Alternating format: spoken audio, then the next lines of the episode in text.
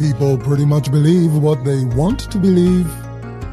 Most people are aware that it makes little or no sense worrying about things beyond their control, but still get trapped spending time agonizing over the inevitable. One area in which this worrying is unnecessary relates to other people's opinion of you. What people think of you is totally up to them. People will pretty much believe what they want, whether you like it or not. Although you can do your best to treat them as you would like to be treated, or to reason with them, it's generally not a good idea to sell yourself short in an effort to win them over. If you can't ultimately determine what they're going to think about you, then there's really no sense in being upset about their opinions.